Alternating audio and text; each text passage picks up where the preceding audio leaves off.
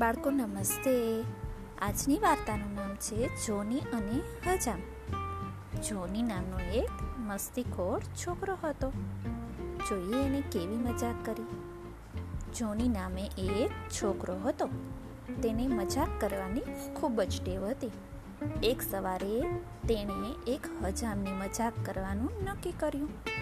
તે હજામની દુકાને ગયો. અને અરીસા સામે રાખેલી ખુરશીમાં ગોઠવાઈ ગયો.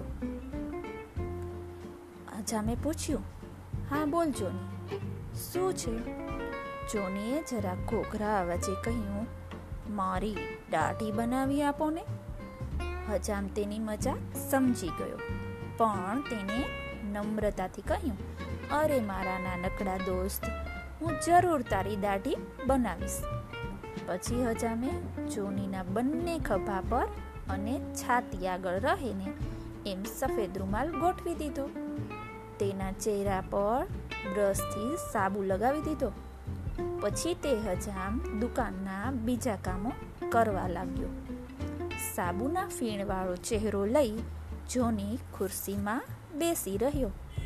આવી રીતે સાબુવાળો ચહેરો લઈ લાંબા સમય સુધી બેસી રહેવું એ જોની માટે મુશ્કેલ બની ગયું. છેવટે એ ખૂબ જ કંટાળી ગયો અને બૂમ પાડી અને હજામને કહ્યું, અરે, તે આમ મને કેમ બેસાડીને રાખ્યો છે?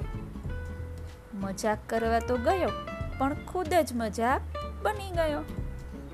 હજામે મરક મરક હસતા શાંતિથી જવાબ આપ્યો, તને દાઢી ઉગે ને? એની રાહ જોઉં છું. એમ કહીને હસવા લાગ્યો. તેને હસતો જોઈ જોની પણ હસી પડ્યો. હજામે તેનો ચહેરો સાફ કરી અને ઘરે જવા કહ્યું, જેને મજાક કરવી હોય ને, એને મજાક સહન પણ કરવી પડે. શું બચાવો તમે કોદી આવી મીઠી મજાક કરી છે? તો મને જરૂરથી કહેજો. એની વાર્તા બનાવીને બધાને કહીશ. આવી મીઠી મીઠી મજાક તો કરવી જ જોઈએ બચ્ચાઓએ. તો જ મજા આવે. કરજો, હા? આવજો.